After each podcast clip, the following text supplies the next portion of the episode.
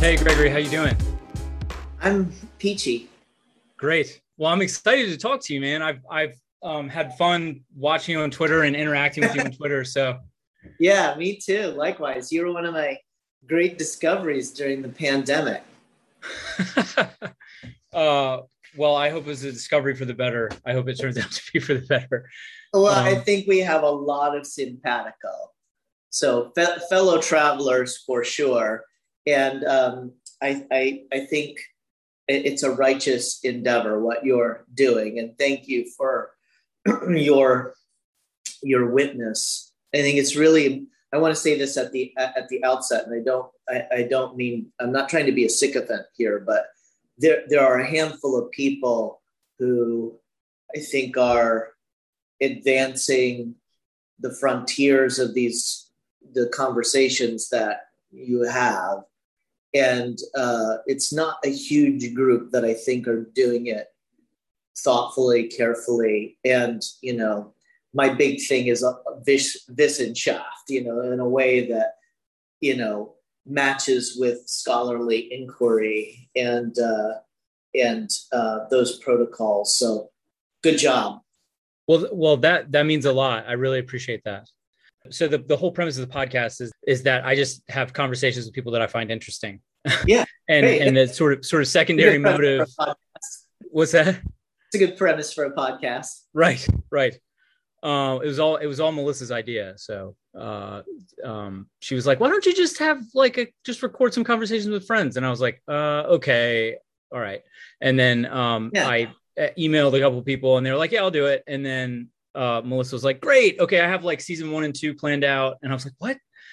uh, so she um, sounds like a powerhouse, by the way. I mean, uh, know. she is.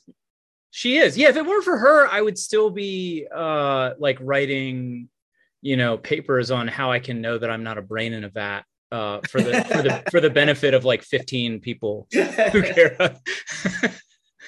but I was sort of walking around the house like ranting. It's an important about... question, though. I'm, I hope it is still papers. I one would sign up uh, to to read yet another paper on the brain in the vat uh, hypothesis. Well, it is important because if you're if you are a brain in vat, then none, none of this other stuff matters, right? Right, and and you know what? Elon Musk thinks that that's exactly what's happening. He thinks we're in a simulation, so you should have him. have him on the podcast. Great. Um, yeah, yeah, yeah. Okay, yeah. So, so conversations with people I find interesting, and then sort of a secondary motive of mine is like I try to try to get these conversations that help frame out, you know, what I'm thinking through in my research and and yeah, things like that. So wonderful.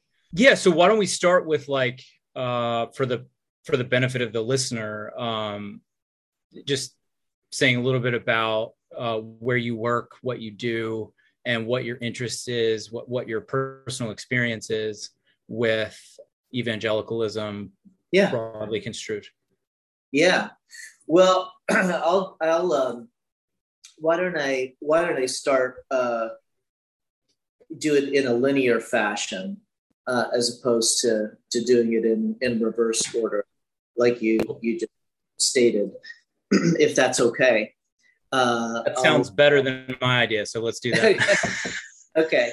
So uh, I I was born at the Evangelical Hospital, uh, Evangelical Community Hospital in Lewisburg, Pennsylvania, to uh, a, an American Baptist pastor, my father, and uh, his devoted wife, my mother. My father was the pastor of the Winfield Baptist Church for 42 years and um, was the, the town parson in uh, Lewisburg and its surrounding bed community of Winfield and Selinsgrove. He had a weekly column in the newspaper.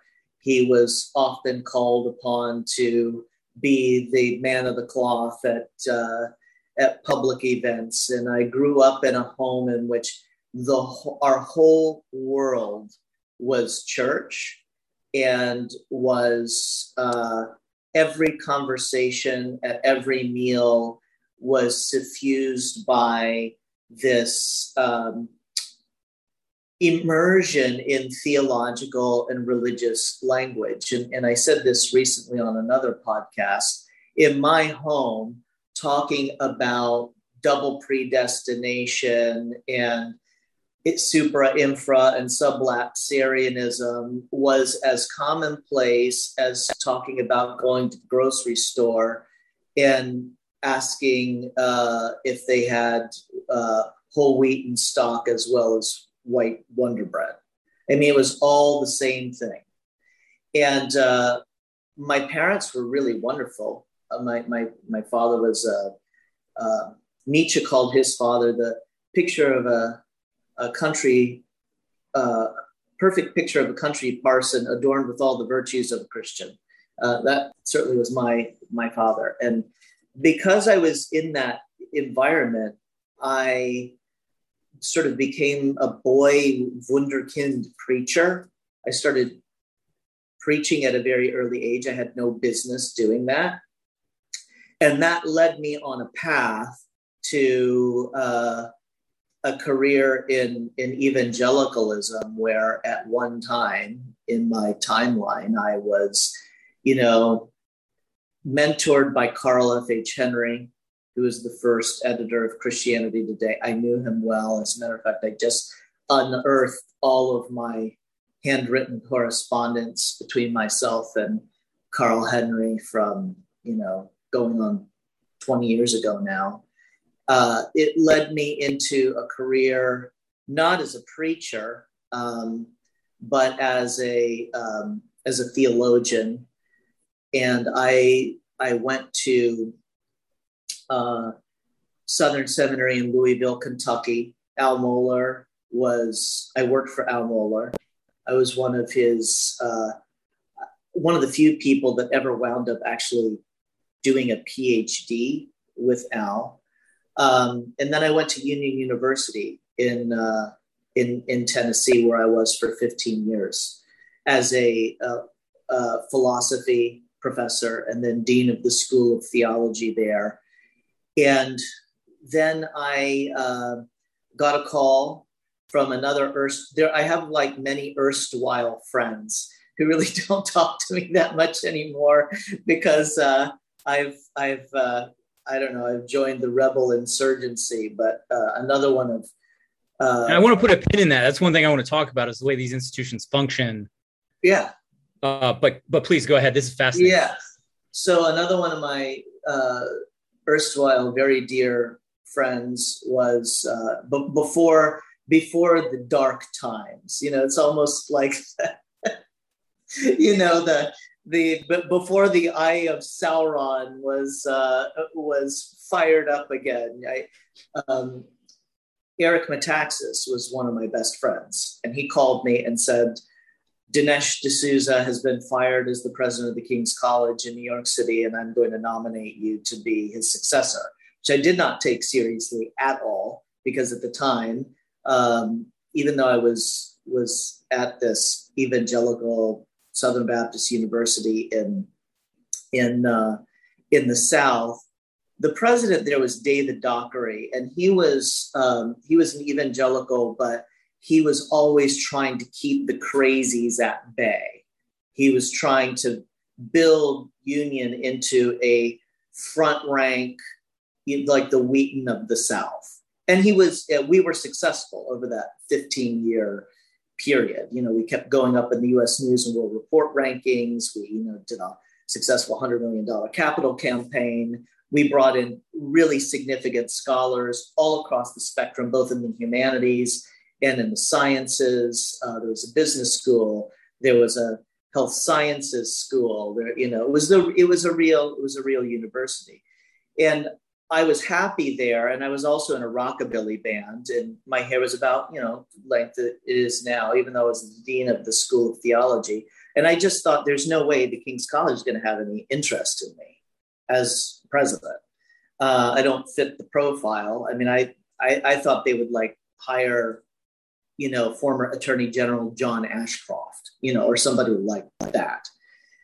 The but, connection broke up. You thought they would hire former Attorney General what? John Ashcroft, somebody like that, you know, somebody right. like you know, like a, a, you know a retired senator or something, you know, because right. their their image, you know, had always been kind of very conservative, like this this syncretism of conservatism with with uh, Christianity. I, I, I I since figured out what you know what was actually going on, and, and why I actually wound up getting chosen because uh, you would had to be insane to take on that challenge because it had the school had a 10 million when I arrived, it had a $10 million in cash deficit every year just to keep the lights on. So that was job number you started every what time year. out so you so you wait okay so you took the job yeah i took the job i became the president. oh i didn't i had i did not i'm not familiar with this part of your history uh, yeah, so was, you I, you succeeded dinesh d'souza as president of the king's college yeah isn't that crazy um, and so I, my idea my idea coming this in, wasn't that long ago. I did how do i not, not know this? Okay. Yeah I'm, Griff. Uh, go ahead go ahead. Yeah it's um i there were there were apparently you know a good number of candidates but i went into the finalist interview and i'll i'll leave out who the other there were like i think three other finalists so i was one of the four. And i flew to new york city and i went to this interview and there was like uh, 20 people in the room including rich and helen devos the founders of amway the uh, parents of uh, Dick DeVos and uh, whose daughter-in-law was uh, Betsy DeVos. They were in the room. There were all these like well-known evangelical, you know, philanthropist heavyweights that were in the room. And I talked for two two hours about what I would change about about the sort of the, the way kings would kings would look. And I when I got done, I thought, well, this is the last time I'll ever see these people. So I headed for the, uh, you know. So did you, did you go into it with a mentality like, okay, if they're not going to let me do these things, then I don't want the job anyway. So you just sort of said what you well, actually wanted. I, I, I'm I am a high sensation seeking individual.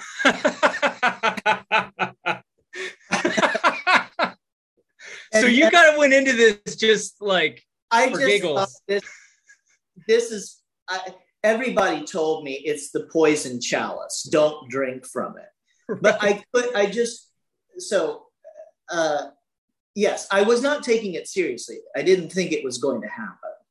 And when I got by the time I got to the elevator, the the most prominent uh, woman other than the DeVosses on the board, uh, who that's a story for another time and I will not tell. Um, uh, on this podcast uh, unless my lawyer was present. But she stuck her hand in the elevator, and as the doors were closing, and she said, "Wait, don't go anywhere. A miracle just happened."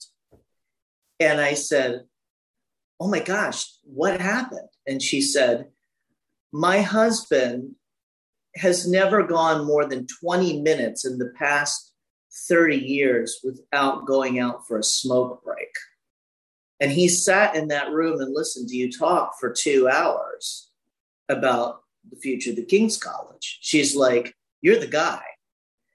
So I was like, the doors started closing again. I said, Well, you know what Salvador Dali said? I don't do drugs. I am drugs. Boom. And I thought, I really thought that was the last time and then the next day they said you're the finalist you're the unanimously you know agreed upon person so they said you have to move, like start next week um, and uh, so i did and it was crazy because of this be, because the the uh, it's the only it was the only thing of its kind it was in new york city um, it was originally in the empire state building and it was funded by Campus Crusade for Christ and Bill Bright, but they had pulled out. And so there was this massive financial deficit and it was Sisyphusian. In other words, the college actually, the faculty, most of them were pretty great. And that it was a politics, philosophy, and economics core curriculum, which I thought was a great idea. Um, but uh, and a lot of the there were really remarkable students, you know, that came because they were taking a risk on coming to a small school in New York City, but they wound up, many of them wound up doing really remarkable things. So in my mind, I could justify, okay, if I can, if I can just hang in here, eventually people die on the board, and then we'll change it over like long term over time. But uh, last thing, and then I'll sh- uh, uh, shut up and I'll say where I am now and what I'm doing. Uh, but then tr- Donald Trump appeared like a toxic nuclear cloud over Guam. And I would like standing on the West Coast, I could see it coming, drifting in to the mainland. And I thought, oh, th- there's going to be another storm that's going to push it away and it'll never make landfall. Like, and, and I can't describe how all of us at that time were just, you know, sort of, I would call rational evangelicals that were in positions of leadership at the time pre-Trump. Like I had, I had a uh, conversation with Russell Moore in New York City. He was on Anderson Cooper the night before the election in 2016. And he was like, There is no way, there is no way Trump is going to win. It's impossible. It's going to be it's going to be Hillary. He even got a call from Mike Pence while I was sitting there. And and what I gathered from it was that Mike Pence didn't think that they were going to win either. So um, but I already knew that m- most of my donors at King's were all in for Trump. They all were, uh, with with maybe one exception of somebody who was, you know, uh, maybe kind of neutral, but still would have voted for Trump, but maybe not enthusiastic. But all of them, I just saw it was like uh, like a it was like a cult it was like Benny Hinn going touch and people falling over in the stadium. You know? Blow the Holy Ghost on.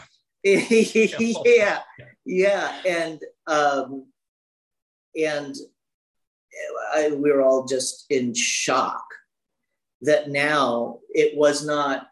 We thought we were leaders of institutions, and what we found out was we weren't leaders of anything. That the that the the vast majority of people who, you know, are, were our constituency were way, way, way, way, way further out there than than we were. And the constituency. I just had a conversation with an historian where that came up, right? Because that's it's like, look, we've got to go with constituency or our funding dries up. That's it. That's it and so so I knew I knew it was it's over. It's over at this point. Like my plan to, you know, it's like survivor, outwit, outlast, outplay, you know, these, you know, you know, people who I thought were ostensibly crazy, but but in other ways some nice people, but they were they all just like fell down and, you know, kissed the ring of the beast. And um I'm like, I'm not going to survive. And then when Charlottesville happened, I was like, I got to get out. And so, um, you know, by the summer of 2017, I, I told the then chair of the board, I was like, I'm not going to do this. I, I'm quitting. He said, Well, you can't quit. I said, Yes, I can. I said, I'm not even on a contract. I mean, I was I the only thing I ever had as the president of the King's College was a letter of intent to hire me. That's it. Wow.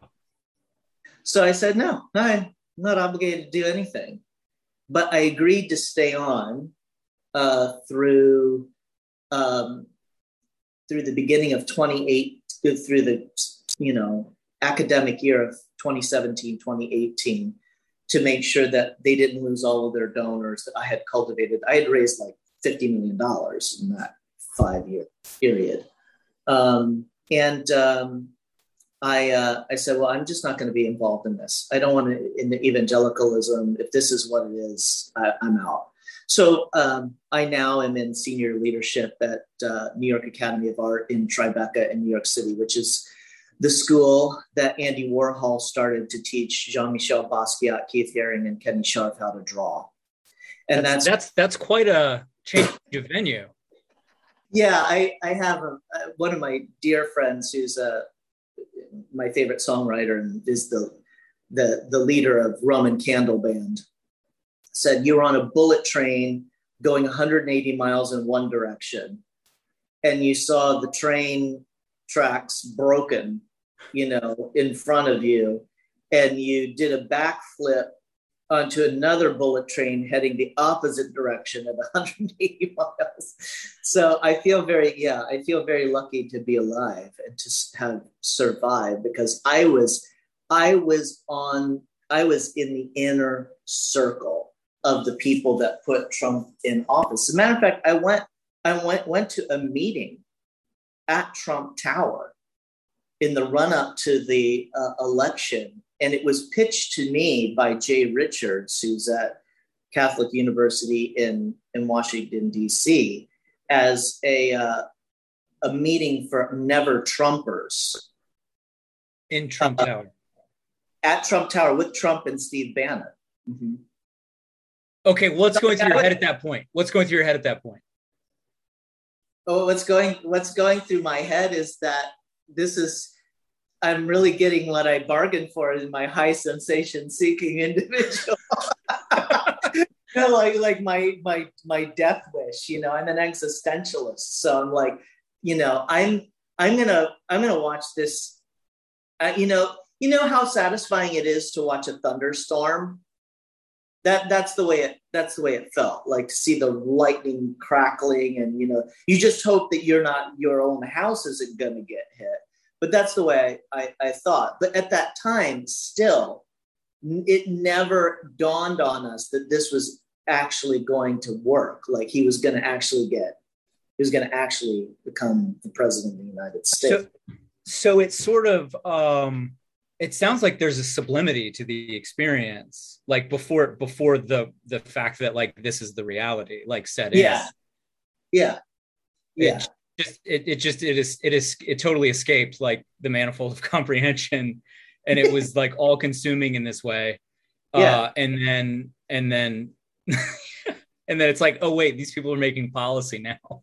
Yeah well yeah and i was like oh there's no way i'm going to be able to I, I can't good conscience go to these people that have been giving all this money to keep, you know, the doors of the school I was president uh, open and pretend like I don't think that this is antichrist. I'm not going to be able to do that. I just that so I was like, I, I have to, I have to, have to quit. And it made, I mean, a lot of people very angry, and it was perplexing to why would you ever quit? There has to be some other nefarious reason. It was like, no, I have all the receipts. I have all my emails, you know, um, it, it, that's that's what happened. And so now, in addition to, I mean, in, in addition to, you know, I'm in the art world now, so I'm completely out. I'm completely outside of that system now. So I, I I'm not beholden to anyone. I don't have to protect anything. So I'm free now to just say, yeah, it was white Christian nationalism, you know, all along uh, and it just became, you know, I described it in an interview that I did with the Rolling Stone on why evangelicals worship Donald Trump. It, it's, you know, I knew deep down that white nationalism was a was a latent DNA feature in evangelicalism, uh, and it, it it was awakened. It was awakened in a new way and by Trump, and then it just became it became systemic. Uh, in it, it just uh, what it just needed a little crack to to go through, and then it was like it broke through the whole dam that was holding that back. There were many actors that were trying to pretend like this is not what this is really all about. Blah blah blah blah blah. You know. Oh, and but then it, ostensibly it always was, and that's what it is now, and it it ain't gonna change. So yeah, it sort of sort of came full circle, right? Because you've got sort of conservative white evangelicals being kind of I, I, mean, I guess the way the story, it's obviously it's more complicated than this, right? But uh, being sort of politically agnostic, uh, at least sort of uh, on the on the public facing side of things with respect to like national politics. Yeah. And then what what sort of energizes the base is finally the you know the justice department says all right we're like we're going to take away we're going to go after your tax exemption if you keep trying to subvert attempts at integration and they say nope you're not doing that and and so that that's sort of what got the movement started that's at the right. national level that's right uh, or at least i should put it that's what motivated uh, the initial actors who ended up developing sort of this national movement. Correct. Yeah. And then yeah and it, it really and, and that, circle. that was the uh, i mean this is well established uh, as, as we know but there was a very very quick pivot in the national evangelical movement from 19 you know the jesus movement of the 70s which i, I wrote a biography of the Pied Piper of the Jesus movement, Larry Norman, who invented the genre of Christian rock for Random House. Um, between that era of that kind of people, uh, Billy Graham, who was burned by Nixon and said, I'm out of politics. I'm not going to mm-hmm. talk about politics. And then, you know, what did evangelical look like in 1976? Jimmy Carter. I mean, it looked like Jimmy Carter. And then by 1979, with the advent of the moral majority, they realized that this segregation thing wasn't going to be the thing that they could actually lead with to get people involved. And that's when they figured out that abortion could be the thing that would rally people. And um, that's that's the thing that created these co-belligerencies. And for the first time, I think you had said said on on Twitter a, a while ago, just a couple weeks ago, about how the Southern Baptist Convention, uh, the it was called the Christian Life Commission, now the ERLC, was had a basically pro-abortion position. Oh, there was a, there was a resolution. Yeah, right. The Southern Baptist Convention in the yeah, in uh, early 70s. Yeah, yeah, 1973. I mean, most. I, I mean, again, um, th- this is it's such an instructive history because my mentor, erstwhile mentor Carl Henry, presided over a conference of the Christian Medical and Dental Association, and he edited a book and wrote the leading essay in which uh, they took up one of the things that they took up was the issue of abortion. It was a pro-choice position. This was in 1972, maybe um, I, I, have to go back and check the date on it. Norman Geisler, who you know became the founder of the Evangelical Theological Society. Um, nobody's liberal. You know, yeah. and nobody's liberal. I mean, as arch conservative as it gets. First edition of his Christian ethics textbook in the early 70s, pro choice, because he was like, well, um, the, the view of, of Irenaeus. Uh, is that the, the image of God in Aquinas is that the image of God is reason. So until re- reason is a part of what a human being is, it's not human. That's, uh, I didn't, okay, I didn't know that. Okay, yeah. that's fascinating because that's actually roughly Peter Singer's argument. Obviously, yes. yeah, exactly. the references to God, right? Yeah. That's Peter yeah. Singer's argument for for infanticide. yeah, he, th- he thinks you should be allowed to kill people until they're like two and and so that's what gave i'm so glad to talk to somebody who cares about this stuff because it, in my daily life now like people just like they would never in a billion years even talk about religion but they would just like glaze over if you know right. to, to to hear about this but it's it's very interesting that um that that you bring up the the peter singer thing because that is the very thing that caused people like George Grant, you know, who started Franklin Classical School in Tennessee. He wrote a book and he he said, look at all these compromised evangelicals like Carl Henry and like he went back chapter and verse to show he was trying to build this this was part of building the new right wing evangelical movement that has that carried the field um you know his his thing was you know there was this corruption at the heart of of the neo evangelical project and we need to we need to expunge those people that that think in these rational categories and go with this much more theologically um, you know strict and doctrinaire uh, interpretation on the abortion issue. And then once the abortion issue you had the you had for the first time co-belligerency between the evangelicals and the catholics what timothy george called the ecumenism of the trenches. And then richard john neuhaus wrote the naked public square in, in 1984 and bang it was like a cambrian explosion you know? That created a new in the in evangelical or in evolutionary paleontology it's what stephen jay gould called punctuated equilibrium in a very short period of time bang an entire new species of evangelical uh, arose it's just people like me that grew up in the northeast i i kind of still thought that evangelicalism was billy graham I was just naively thought that that's kind of what it was. And it wasn't.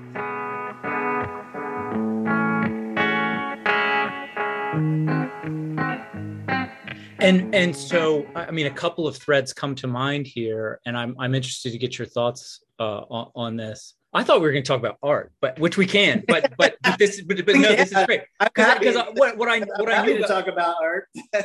well, no. So what I knew about you coming in was that you wrote a book about Larry Norman, and that you and that you're you know you have interests in in art and so on. I I but there's this part of your biography I just didn't know about because uh, I've known you that long.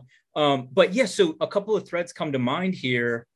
Um, one of which is that so that originally I think I think the idea of co-belligerency was framed as like, look, conservative evangelicals have these things in common with like culturally conservative Catholics and uh, members of the Jewish community, and we can, despite you know these theological differences, we can all get together and you know form this sort of voting block. And then sort of along the way, what ended up happening was you get like you know neoliberal economics and people who have no interest in you know you'd be a complete atheist, right? yes. um, and elements of like social Darwinism, which ironically was the original evangelical concern about evolutionary biology, was yes. social Darwinism, and now that's just like baked in. Um, and uh, uh, yeah, and so then meantime, you've got guys like you know you and me, who sort of we were naively like I don't know taking the Bible seriously. Yeah. Right? Well, I mean, and then we, we well, yeah, yeah, yeah. And then and then we see it's like, wait a second. So there, there's uh sort of the folks that have nothing to do like with Christianity whatsoever, uh, have sort of like they've exercised a whole lot of influence here, right?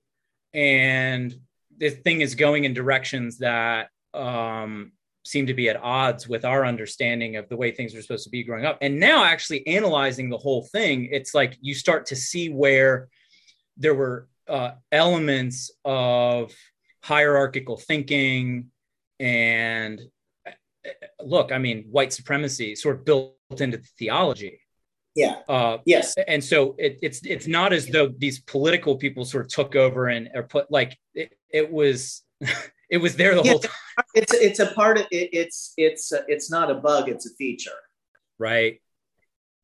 That that's what i that's what I saw. And speaking of, you, you described exactly what my donor base was at King's is that there were all of these sort of like uh, libertarian atheist people that you know were were giving. It was like these two weird worlds that were entwining this sort of atheistic libertarianism with theocratic um, conservative evangelical Christianity, and and uh, it, it, it there was a fusion that that took took place there, and um, it, it, it's part of the reason why I wanted to write a book about Larry Norman was that you know he was somebody that that saw this stuff coming from from a long way off and was concerned that the that the white evangelical church was racist that it was pro-war that uh, it was uh, not about the things that jesus talked about which was you know you know sell all you have and give your money to the poor feed the poor like this is who Jesus was. And yet you've replaced him with this Christ of your own fashioning who has absolutely nothing to do with Yeshua of Nazareth, who got the whole thing going to begin with, you know. Right. Hmm. So, what are your thoughts on the the possibility uh, so so I guess one one thing I one thing that makes me hopeful on the days that I'm hopeful about uh, things on the institutional level is that you've got.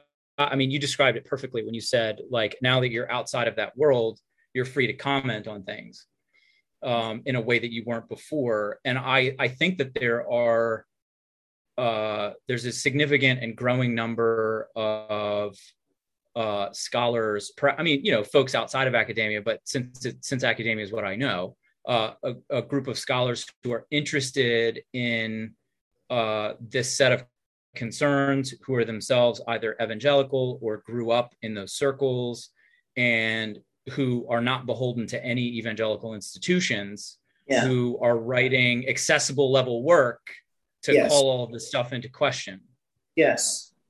Yes. Um, and that and and so for that reason there's probably not a week that goes by that i've been you know i've been in in some capacity in higher education for the past 23 years and much you know much of that with the exception of the past four years was was in sort of this christian world and there's not a week that goes by, or maybe a month, but a couple of weeks for sure, that I don't hear from uh, a former student of mine because I was a philosophy professor. They said, I really appreciate you teaching me uh, logical fallacies and teaching logic.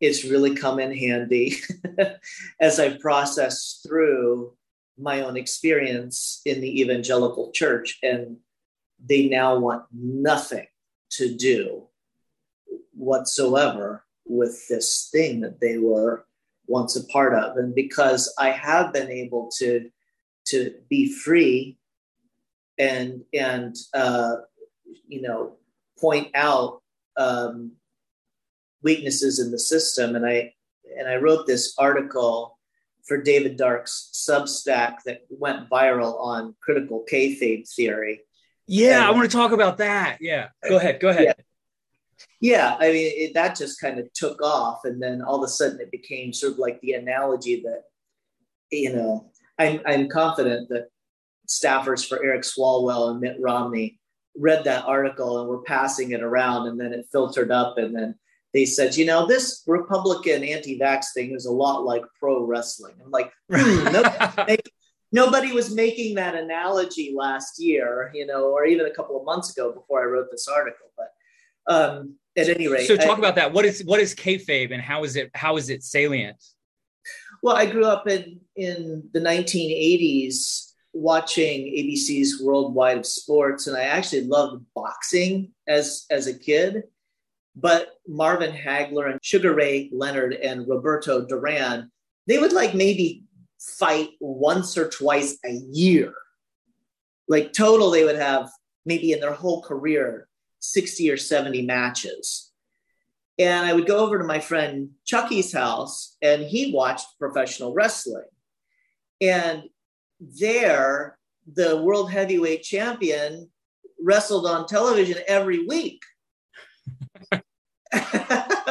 and there was so much more. It was, you know, boxing was colorful, but wrestling was even more colorful. And most people don't remember a time, unless you're, you know, aged like I am, when uh, people there was a real question as to whether or not wrestling was choreographed and scripted. There was a huge question in people's minds in the 70s and 80s uh, as to whether or not these were legitimate sports contests or whether or not it was like the conversations that first graders might have about Santa Claus. Like, Correct. no, I think it's, I think he's real. No, he's not real. It was the same thing with professional wrestling. Yep. Totally. And, and, and I remember, you know, vividly the, the professional wrestling industry going out of its way to keep up the um, facade and the verisimilitude that it was an actual sport and that it wasn't fake. So 20 John Stossel went to Vince McMahon promotion WWF, you know, show went backstage, told a wrestler that I watched growing up, Dr. D. David Schultz, I think wrestling is fake. He said, Oh, you think it's fake? You think this is fake? Bam! Knocked Stossel to the ground. He had hearing loss it, it, it, and so this this artifice of the fact that we want you to think it's real in in terms of now it is real. People get cut. They do get hurt you know um, they, there's a punishment that they take on their body. But what i'm saying is is it unscripted you know where you don't know what's going to happen or is it scripted going in? The pro wrestling leagues went out of their way to keep up that artifice. And that inside the business, it's called kayfabe, which means that it, it looks not predicted and that there are real stakes and that people are really getting injured and that there's real grudges. There are actual feuds between these wrestlers. And so they would make sure that the wrestlers, when they left the arena, if you know the baby faces the good guys were not hanging out and going out to get a beer with the heels. They had to stay separate to keep up the illusion. And so if a if a hero like dusty rhodes or one of the von erichs in texas in texas it was huge. Like the the, the heels i mean they would barely sometimes make it out of the arena with their lives because the audience thought it was not scripted now, occasionally in pro wrestling, the in, this is insider language. Right. Um, things went off script by accident, and that's that's called a shoot. Uh, in other words, the, the the script is broken and an actual fight breaks out, or or somebody dies, and it and you know you know there's a famous incident where uh, a wrestler named Owen Hart from Canada was going to zip line in as this character called the Blue Blazer into the ring. And it's on live TV, and the zip line snaps and he plummets to his death in the ring. And the announcers had to tell the audience that this was not a work. That's what they call a script. It's called a work, just like a work of art. It's like mm-hmm. a play. This is not a part of the script. Owen Hart, this is a mis- this is a shoot. Owen Hart's dead. You know, he's been rushed to the hospital. So I applied that to my life in evangelicalism, where um, the key is to protect the business and to act as though all this stuff that we say is of eternal consequence is really that big a deal and that you know, uh, you, you have to believe certain things or you're going to hell or you've got to toe this line or else you're out of the camp and your soul is in internal jeopardy.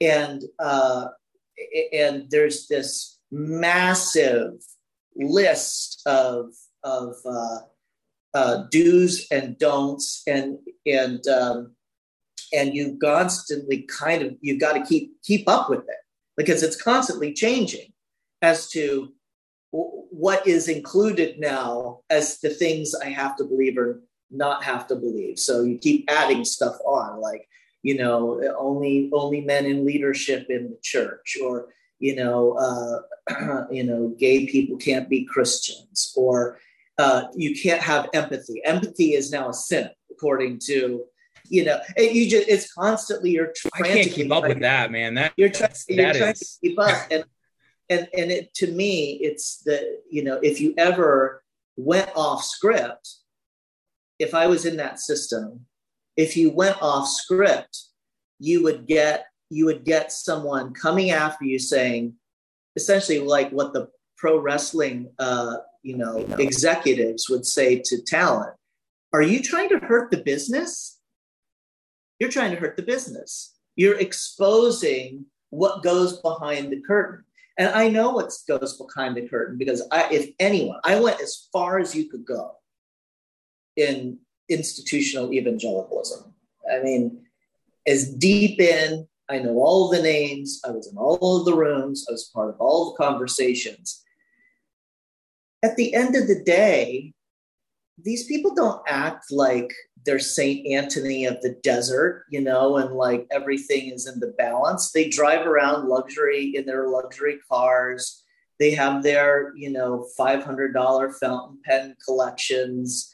They, you know, they they they eat they eat like uh, they eat like there's no tomorrow um, you know, it, it's it's it's a. It, they don't touch alcohol in in front of the cameras. Well, sometimes they do. They just don't tell mm. you. True, but you know, it's it. But that's a part of the kayfabe. It, it's it, it's this is a work. This is this. It it looks like it is it is um, life and death but really this is just a business this is a business and this is what we do and you know you have to you have to come to grips with that. And people get very angry with me. Who are you to you know judge somebody's motivations? I'm just saying anecdotally uh, you know i've seen what i've seen and i know what i know. You know you can't how do you think my, you can't argue with my experience. Like you can i'm not if you want to say that this is all stuff that uh, you deeply deeply believe to to your core um, you probably would live differently than than what you do. And this is, by the way, this is one of the things that um, that got uh, you know there are these reality tests that people inside evangelicalism do occasionally, and it gets them into trouble. So, for example. 15 years ago, maybe the, there's this guy named David Platt. He was the one that got into trouble with he brought Trump on stage at his church, McLean Bible Church, and I think it was right. church. And Trump came out, and then people criticized him because. And the reason why they didn't fit is David Platt wrote this book called Radical, uh, you know, umpteen years ago, and it was like if you're serious about Jesus preaching about taking care of the poor and making sure the nations hear about Christ, you know, uh, you're not going to live, you're not going to drive around Volvos, and you're not going to you're gonna you're going to make as much of your income uh, available as possible for poverty relief and for you know world humanitarian efforts and ruffled a lot of feathers because he was he was challenging them to get out of kayfabe and go shoot. And um, you can't keep i mean you can't keep that up in evangelicalism. Eventually you're gonna you're gonna be uh, spewed out of the system. So david platt became the president of the international mission board of the southern baptist convention is the largest missionary sending agency in, in the world. And, and what he, he lasted like, like me a couple of years. And then you know just like you know the institution spits anybody that like that out of the out of the system. So, how do you think the folks who keep the kayfabe going? How do you think they justify it to themselves? Is it the constituency? It, I mean, everybody likes health insurance, right? Right. Oh, okay. Okay. So you've got okay. So you've got your rank and file. Um, let's say uh, faculty member at an evangelical institution of higher education and yeah. maybe they maybe they teach in a field where like they don't actually have to go out and promote patriarchy or whatever so yeah.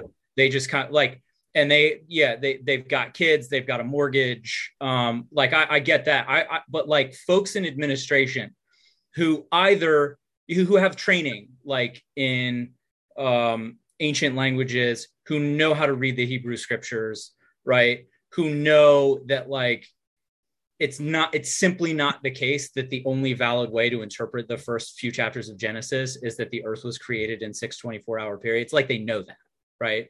Yeah. And and and yet and they're and they're in positions of power right? They're not just rank and file. They're in the administration. Yeah. like how do they justify to themselves the fact that they they know that they're gonna like uh you know fire somebody who goes out and says well you know maybe like theistic evolution is is legit.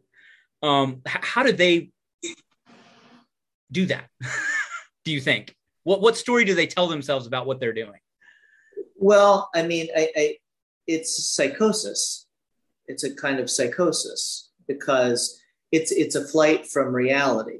That is the definition of psychosis. You a, a psychotic person will will eventually have moments of lucidity in which they realize, you know, um, you know, I just went outside onto the sidewalk with a sandwich board saying that Barack Obama is the Antichrist.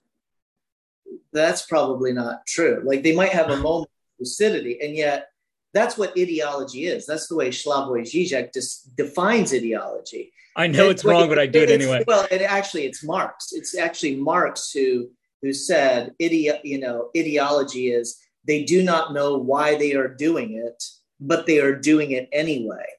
It, it ideology has this sway to it that it it's it's compulsive behavior. Why doesn't uh, uh, like I have a, I, my best friend is OCD. Okay, uh, he's an artist. You want to talk about art? Here's an example. My, my best friend, Jonathan Paul Gillette, is uh, battles with OCD. And he, several years ago, became fascinated by Bob Ross, uh, like a lot of people are, you know, the happy puffy clouds, the guy of the. Oh, oh, oh, I know. I've got a Bob Ross calendar here. Yeah. My... Okay. Wait. Bob, okay. Bob Ross. So he was interested in the in Bob Ross was teaching how to paint on TV, and he had like a non-accredited school that people could go through, like learn the Bob Ross method. So he did a study because he was OCD. Has anyone ever graduated from Bob Ross's program that could actually paint like Bob Ross? And the answer is, of course, no. Bob Ross is a master. Nobody can do what he does as quickly as he does. It was it was impossible for anyone to actually learn how to paint from Bob Ross but they liked watching it happen. So, but he, my friend Johnny, took this seriously. So he took one of Bob Ross's most famous paintings called Mountainside Summit, and he painted it 64 times until he got it brushstroke for brushstroke, exactly like the original Mountainside Summit. Okay, now that an OCD person, if I talk to Johnny, he would say, I have a problem. I know I have a problem. This is a psychological condition that I have. I, I shouldn't have to wash my hands, you know, re- religiously before and after I pick up a book from my bookshelf. You know, he knew that it was he was it was a psychosis at work and yet he was doing it. That's the only way that i can describe why people act in in this way is that they're tra- trapped in a in a um, a psychotic order that um, and if they get too close to it and this is also Zizek, the sublime object of, of ideology the closer you get to the sublime object the more it looks like um, uh, crap. I won't use the, the, the, the word. The closer you get to it. So you got to stay far away back from it. And I, I think that idiot, you know, that that Lacanian understanding of why people would they deep down know better, and yet they see where their environment, their context, their paycheck, their privilege, their standing is related to this thing. Like, here's a granular example. When when I was working for Al Mohler, he thought that six day, 24 hour creationists were crazy. And he would cite B.B. Warfield and you know other great you know worthies of the you know um, I'm not saying that he was full he was full board on with you know, Darwinian evolution, but he thought that the Earth was you know the universe was you know billions of years old. He would cite Augustine on you know to to back him up on this. And then I was shocked a couple years later when he was like talking to Time magazine defending Ken Ham. You know, and like going full on creation creation science. What changed?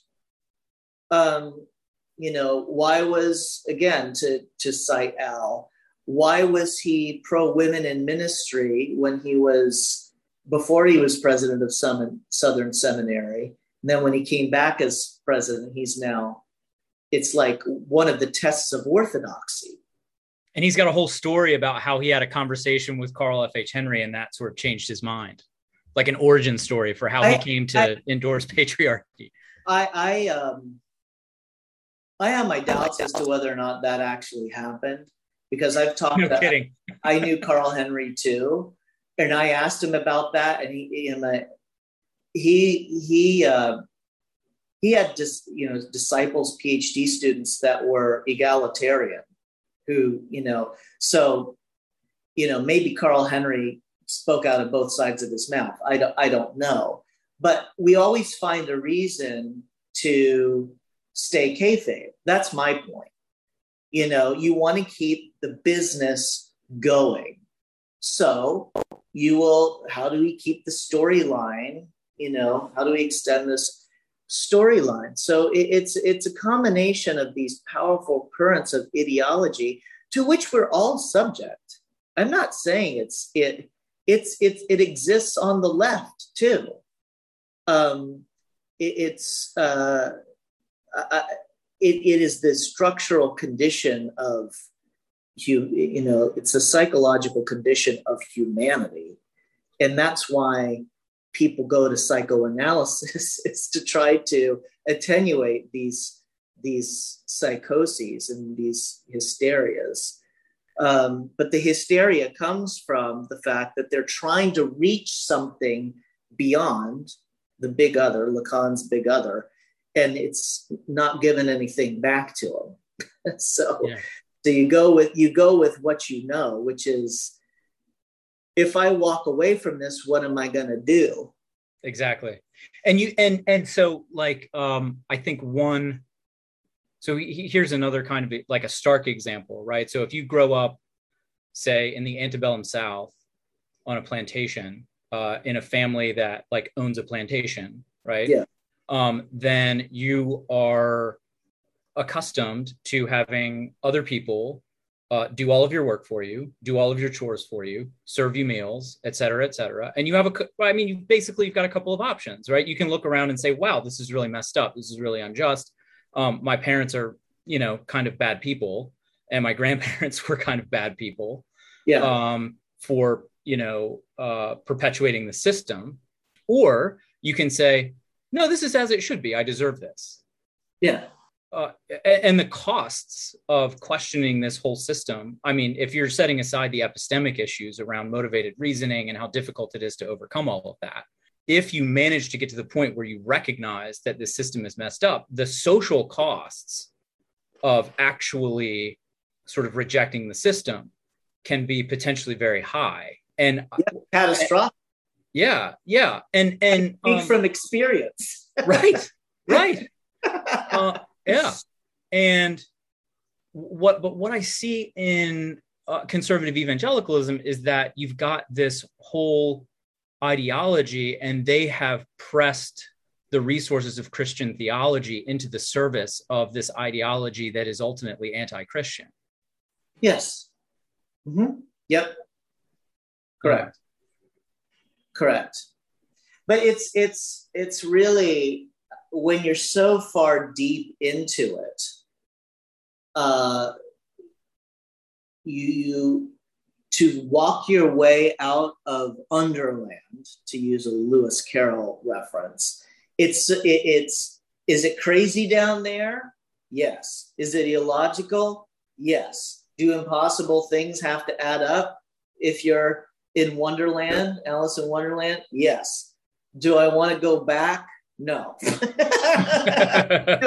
I want to go to the, the real world where, you know, the Mad Hatter's ravings uh, are, you know, they put him in a mental ward? No, he's my friend. You know, it's like, so uh, it, it's, uh, there's too much at stake. There's too much at stake. That's why, um, that's why, you know, someone like a Nietzsche it was such a threat because Twilight of the Idols, you know, to to to say that there may not be this outward structure that you think is explains everything is an unthinkable thought you just couldn't live with you couldn't live without it yeah. So uh, part of what keeps the kayfabe going is the sort of existential angst. I mean, in addition to all the material concerns and the social concerns, there's like, well, how do I think about the world? Yeah, I mean, that's why you get this. I mean, that's where the origin of all this worldview claptrap started. Is like, I have to find a linguistic system through which I constantly talk about these are the implications of a biblical worldview. It, it's, it's a way of self soothing, of, of saying, I'm not crazy. There's this whole, there's this whole, um, you know, structure. It's this kind of structuralism that, uh, that you constantly have to be keeping in place uh, the, the great sociologist writing about this was Zygmunt Bauman, who's up in years now, but he, he, he talked about the world in which we live in, and, and this book's about you know 15 or 20 years old now, but it's still very insightful, called it Liquid Modernity. He said, We live in liquid modernity, in which it takes more and more effort for us to keep our life or our beliefs in shape. And um, when things are liquid, it takes constant effort to keep them in shape. So if you're running an institution or an organization that depends upon, you know, religion, which the Latin word means religio means to bind. You have to have things that bind together everything or else you lose what you've got and uh, so you gotta you've got to constantly be developing language around how do we how do we keep control over the situation and that's that's what leads people like john piper or uh, you know the gospel coalition guys to say things that now that twitter exists people say that's crazy like, I mean, I can't believe. Do do you hear yourself talking? It's like the thing I retweeted the other day. It's like Ben Shapiro's little gaggle of dudes that you know. One of them's like saying, "Well, Barack Obama killed rock and roll." He said he said you can't do rock and roll anymore because rock and roll is all about white male angst and they're like yeah you're right dude yeah rock and roll's dead because you can't be angry as a white man anymore. I'm like, uh, Chuck Berry, rock and roll's about white male angst? Are you kidding? Do you hear yourself talking? But they they have this narrative that they have to keep up to self-soothe so that they can, you know, it's a their grift can keep going you know. Um, and listen, it works. I mean, I wish it didn't, but you know, um, I remember when Larycia Hawkins at Wheaton College put on the hijab during Ramadan, and my board chair at, at, at the King's College was like, it's like, you know, we cannot have anything to do with with with Islam, and he rejoiced. He rejoiced when, um, uh, you know, Phil at at Wheaton, uh, the president, fired her. It was like a bloodletting. As David Dark says, cults demand sacrifices. You just have to. I mean, was it really that big a deal? I mean, if you know Larycia Hawkins, she could have easily signed Wheaton's statement of faith without any mental reservation. It wasn't like she was a heretic.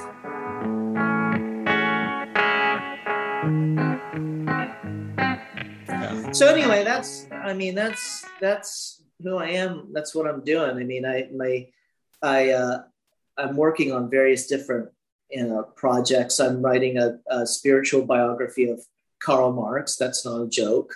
Um, and uh, is that my, with is that with Eerdmans?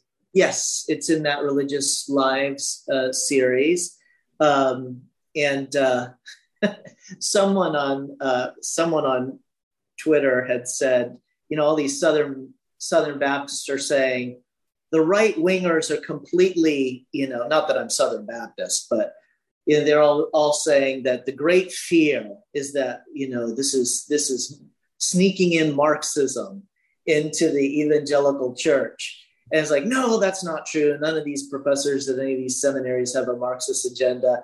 And then somebody said after I announced I was doing that was like, Gregory Thornbury, this is his academic equivalent of hold my beer.